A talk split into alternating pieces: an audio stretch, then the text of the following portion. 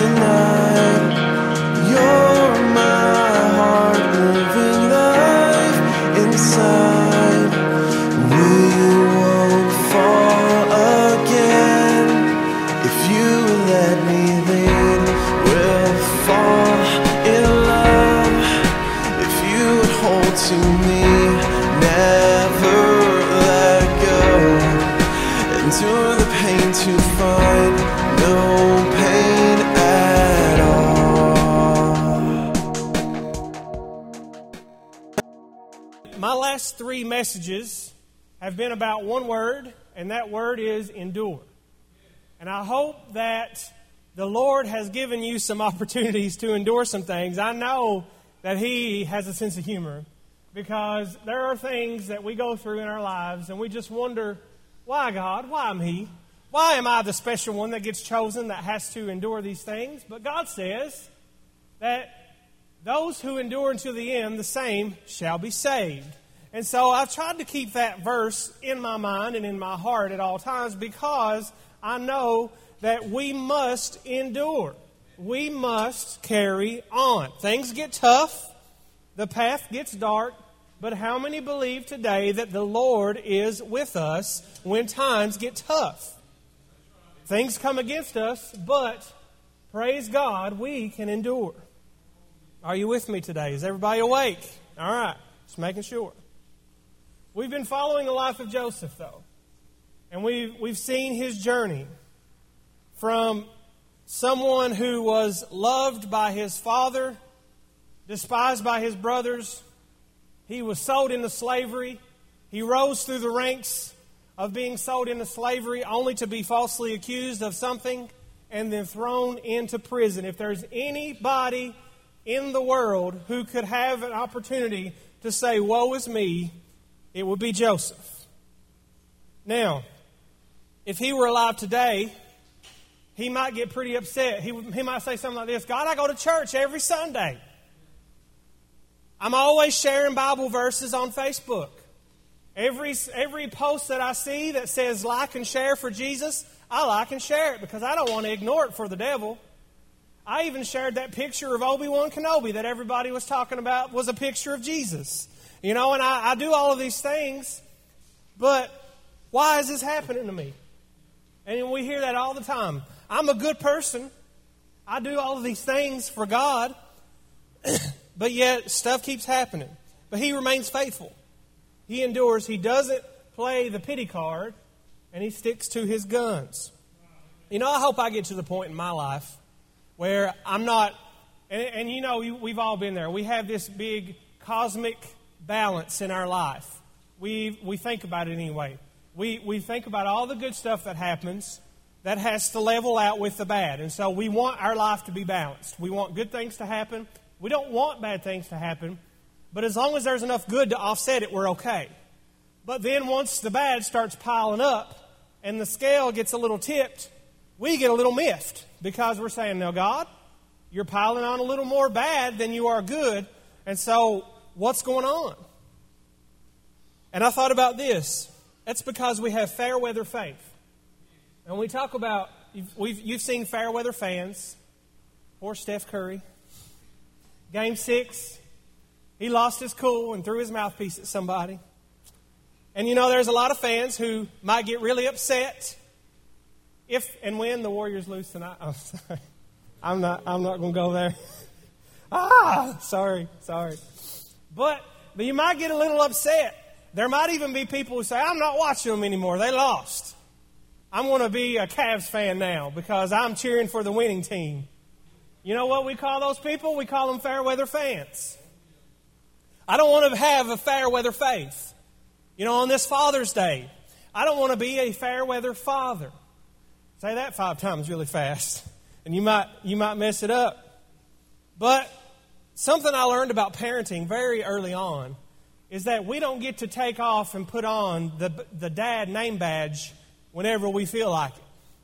You know, that, that little boy that we had first, he didn't come with an instruction manual. And so we get home from the hospital and he's laying in that bed and me and June are looking at each other saying, now what? Look at the instructions, honey. I don't know what's, is there any kind of pamphlet or insert under, underneath that we can look at for some directions? But the thing about it is, we don't get to stop being parents when it's convenient. We don't get we don't get to stop being uh, siblings and, and children when things get tough. In the same way, we cannot let ourselves be part-time Christians. We can't we can't serve God and put on a happy face when things are good, but then as soon as things are bad, we turn away and we turn our backs and we say, no, God never had anything to do with me anyway. It's not fair. I'm just going to take my bond. I'm going to go home. We shouldn't want to do anything in our life halfway. I don't like doing things in my life halfway. I like to do things all or nothing. If we are a Christian, then we are called children of God. So we cannot be part-time children. We cannot be part-time Christians because you know what? Our Heavenly Father, He is not a part-time Father. He is not a fair-weather Father who just shows up when things are good and blesses us when things are going well. We may think there are times when He's far away. I don't feel His presence like I used to. The Spirit of God is just not moving like before. Well, I got news for us. God is moving. He is always moving because He is God. And He is in this place today because this is God's house. How many have felt the presence of God in this place? If we can't feel His presence, it's a reception problem, not a data problem. And here's what I mean. His Spirit's moving. He's in the place. We're not. We're just not receiving what He's sending. I heard a preacher once say it's like putting yourself on airplane mode. There's all kinds of data, there's all kinds of information that's waiting to be poured into us, but we have turned off the ability to receive it. So what we can also say is God doesn't change. Do you believe that? He doesn't abandon His children. Thank God He doesn't abandon His children. He didn't abandon Joseph. Let's look at the book of Genesis, chapter thirty-nine, starting with verse twenty. And this is where we left off last week. Joseph had just been accused of raping Potiphar's wife, or trying to at least, when in reality she was the one who made the advances and he got out just in time. But old Potiphar wasn't having it.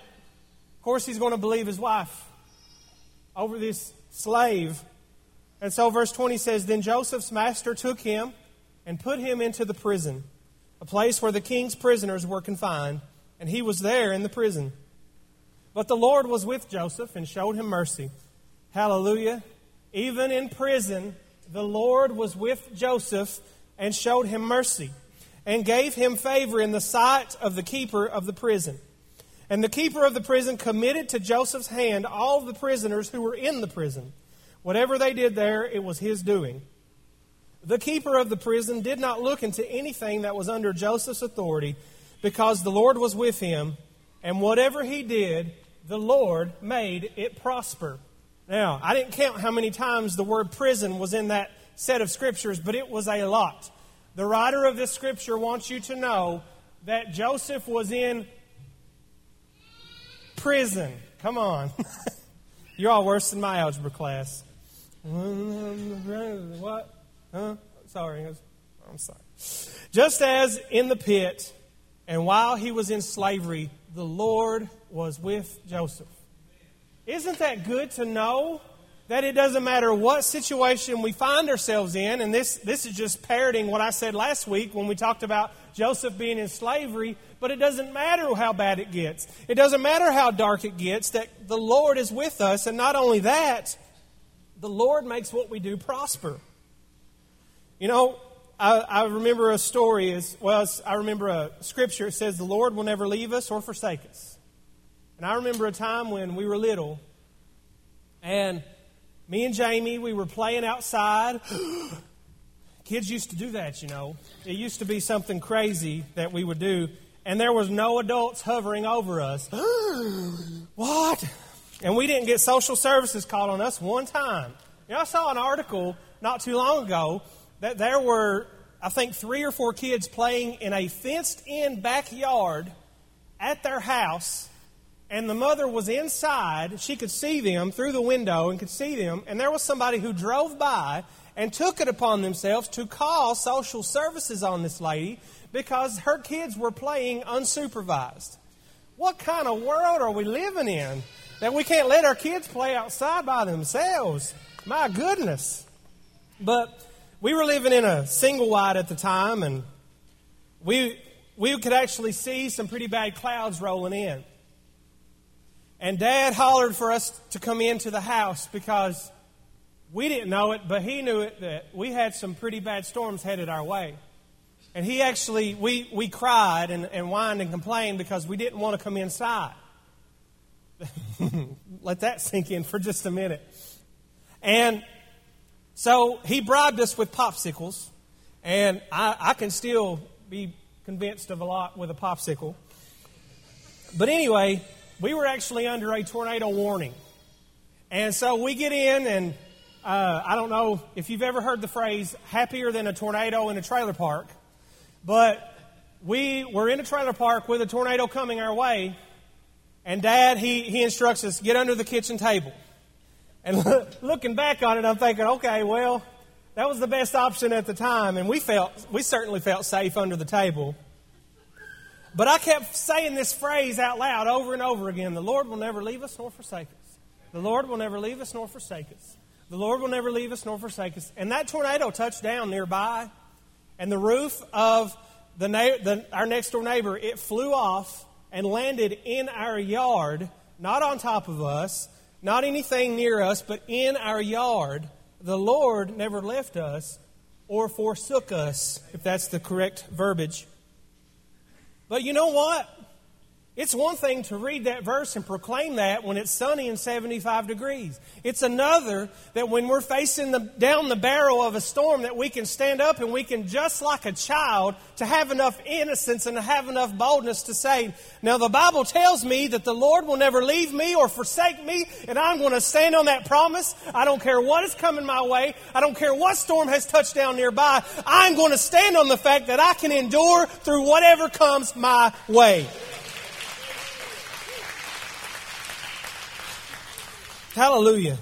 In prison, Joseph found favor. He was put in charge of the other prisoners. Think about that for just a second, how crazy that sounds. And that's how radically, that's how the Lord can radically change whatever position that we are putting in. We may look at it and say, well, I'm in prison. There is no way that God can promote me. There is no way that God can use me. There is no way that God can, can even put me to work in any kind of situation because of what I'm in right now. And he'll look at you and say, all right then, big boy, I'll show you what can happen. You talk about inmates running the asylum. Joseph was put in charge of the other prisoners. And the warden who was there said he didn't even look into his business. A prisoner comes in. And he's running the prison. And the guy's like, hey, I trust him. He's good. He's, he's all right. He's a good fella. He's going to do things the way it needs to be done. The enemy would like nothing more than to bind us up, lock us up, and throw away the key. But God is telling his church today, it's not over until I say it's over. You may feel like that you are in prison. You may feel like that you're in a situation you can't get out of. But God says, just watch me work. Watch me do my thing, and I want to just shock everybody at the promotion that's coming your way. Whatever he did, the Lord made it prosper. Can I let you in on a little secret between me and you? Life is not going to go the way that you envision it. And the older people said amen. You know, I've been, I've, I'm not as seasoned as some of our more seasoned and tender. Marinated a little while. But we had this idea when we were younger about how our life is going to go. We have the idea of the perfect job, the perfect spouse, the perfect house, and the car. Hashtag life goals. In ten years, I want to own a Bentley. You know, and then you turn around and say, well, uh, okay, that one didn't come true. Maybe I'll settle for a Beetle. and, uh, Nothing wrong with them, hey. Nothing wrong with them. But things get messy. Things don't fall into place the way we want them to, because there's so many detours that we take along the way. But no matter what goes down, no matter what seems to happen, you may feel like that you're up here with what you want to do, and life just knocks you down here, and you feel like that you're not going to be effective in that role or in that path now, but God will make it prosper. It doesn't matter. Don't ask God for your life to line up perfectly, young people. Don't ask for that, because that's boring. Like looking back on difficult situations and, and curveballs that are thrown in your life, that's what makes life bland. It's it's the it's the way that things are just shaken up, and the things that are, that are moving, and they're moving targets, and we don't quite know what's coming next. That's what makes life great. Imperfections are what make life perfect. They really are. If you if you look at it and see God's hand, and even in the imperfections, it makes for a perfect life. Instead of praying to Him to get you out of a mess, ask Him that He will let you prosper in your mess. So, you've given, you're given the opportunity to prosper in a mess, but eventually we want out of a mess, right? We don't like to stay nasty. We don't like to stay stuck. We don't like to stay in the mud. You know, on, and on Father's Day, I, I tend to look at it a little bit different from, from different perspective, because with our kids, we want them to learn things. We want them to grow from, from certain things. But there are times in a son and daughter's life when the only time that they're going to learn something is to experience it, to live through the mistake, and then to learn from it and move on and do different things. It doesn't matter how many times we tell them. Sometimes they simply learn from messing up. And we've been there. Daniel, don't stick your finger in that fan. Daniel, don't stick your finger in that fan. Daniel, don't stick your finger in the fan. Ow! Gosh!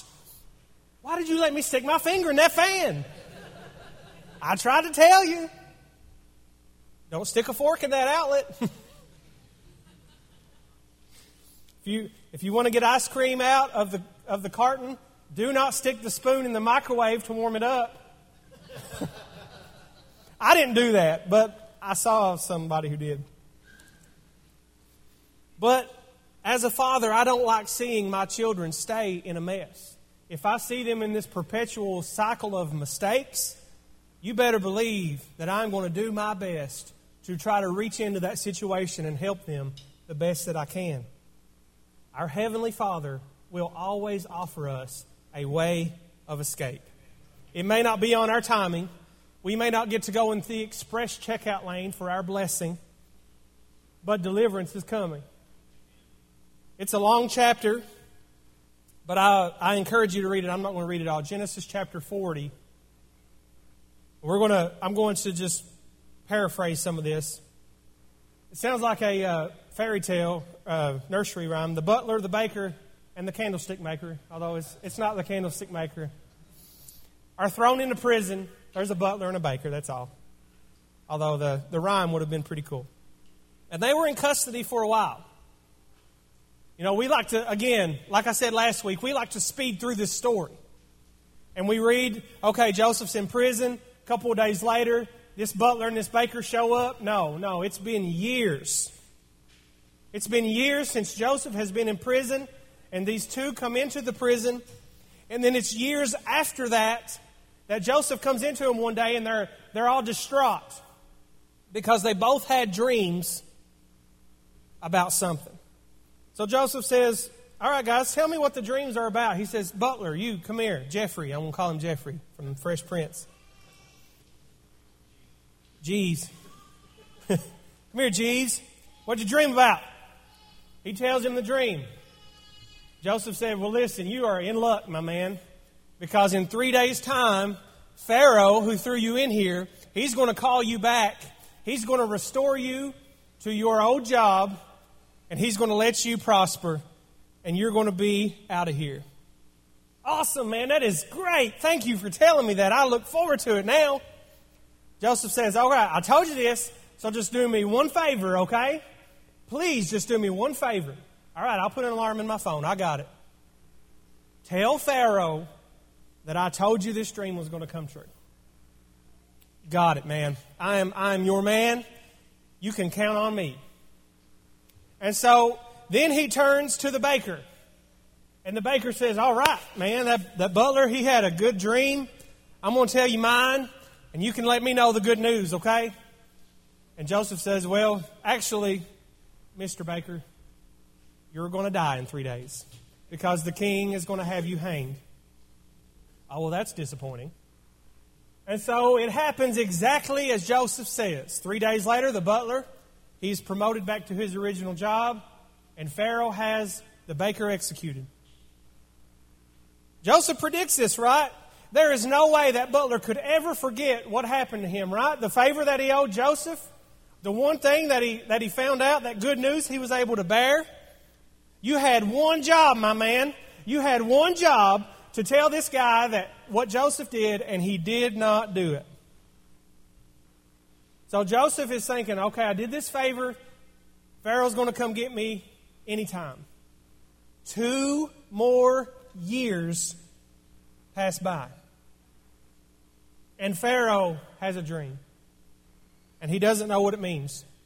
And the butler, good old Jeeves, old Jeffrey, whatever you want to call him, Jeffrey Jeeves, he says, oh man, Pharaoh, I meant to tell you this just the other day. Well, two years ago, and you know, some change, it, it popped up on my memories on Facebook. That's I remember it now.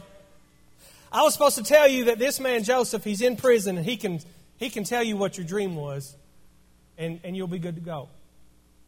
So Joseph is called up, asked to interpret the dream. Here's what he tells Pharaoh. Pharaoh, you're going to have seven years of excess in the land. It's going to be crops galore, everything, abundance that you can't imagine. But it's going to be followed by seven years of famine. And so what you need to start doing is you need to start gathering up this excess and storing it for when the famine comes. So Pharaoh collects. He starts gathering it up. If only I could find someone trustworthy and genuine and dependable to put in charge of this. In Genesis forty-one, we see this. Start with verse thirty-eight. And Pharaoh said to his servants, can we find such a one as this, a man in whom is the Spirit of God? Then Pharaoh said to Joseph, inasmuch as God has shown you all this, there is no one as discerning and wise as you. You shall be over my house, and all my people shall be ruled according to your word. Only in regard to the throne that I will be greater than you. All the people is in charge, but you still answer to me, big guy, just so you know that. And Pharaoh said to Joseph, see, I have set you over the land of Egypt.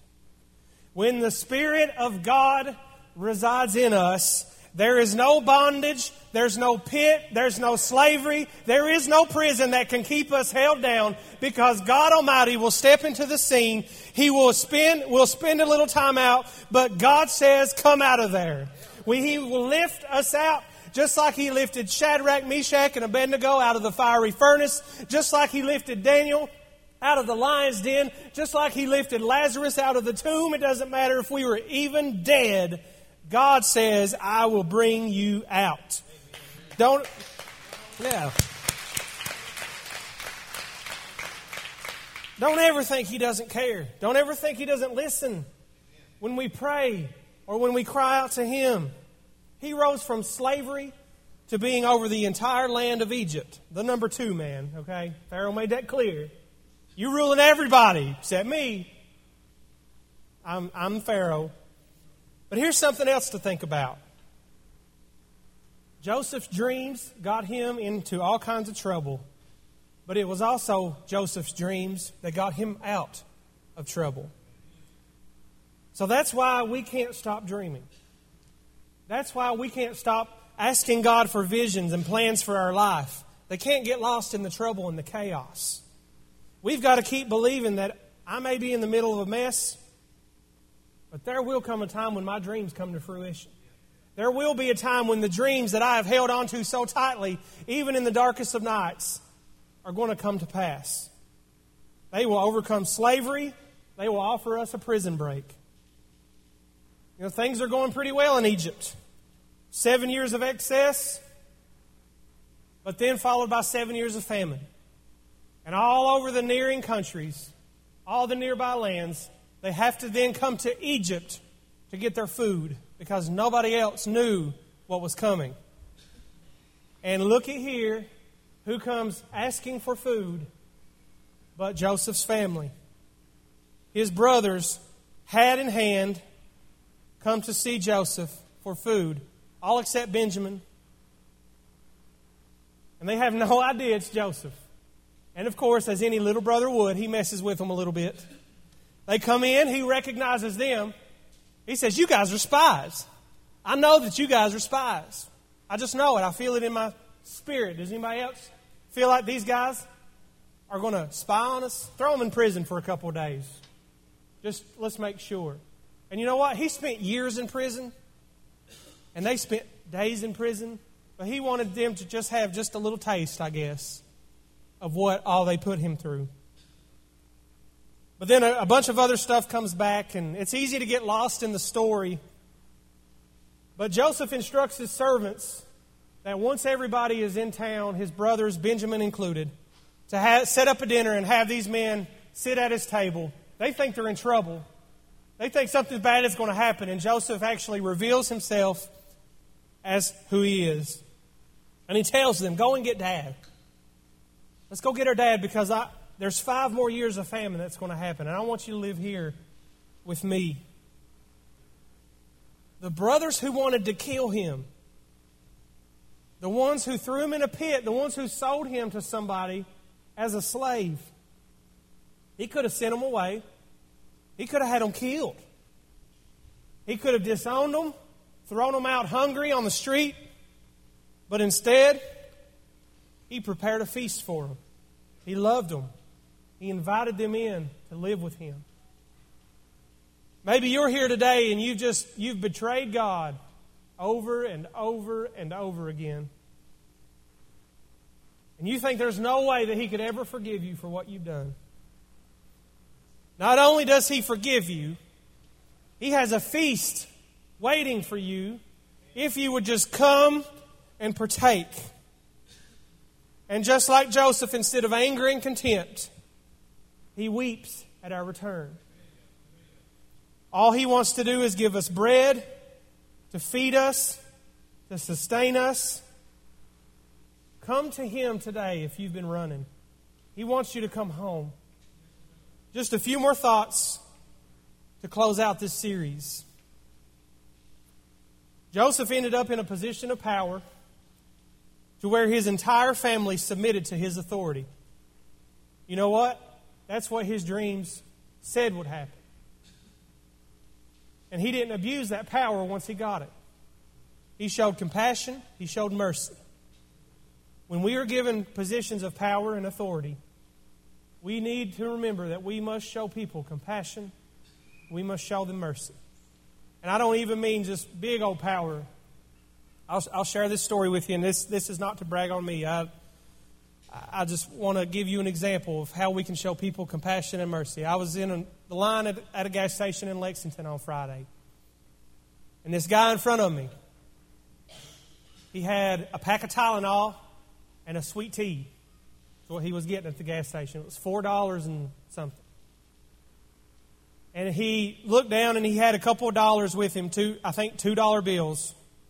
And then he, he got his debit card out and he swiped his card, and that, that lady said, "Sorry, your card's been declined for insufficient funds."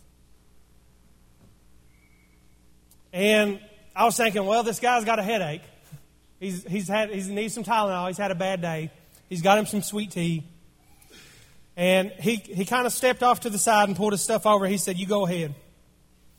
And so I was just getting a couple bags of ice, and I told her, I said, "Go ahead and get his stuff for me, please." And she, the, the guy who's so thankful, he, he tried to give me those two dollars back. I was like, "No, man, just keep it. Be blessed in the Lord," is what I told him.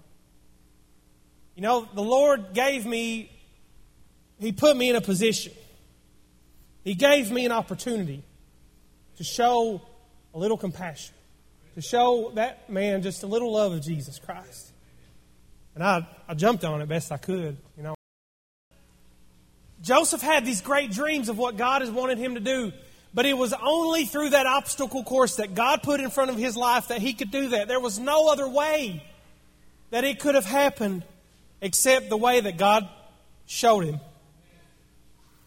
God may have big plans for your life, but there may be a pit, there may be some bondage, there may even be prison that you have to pass through first.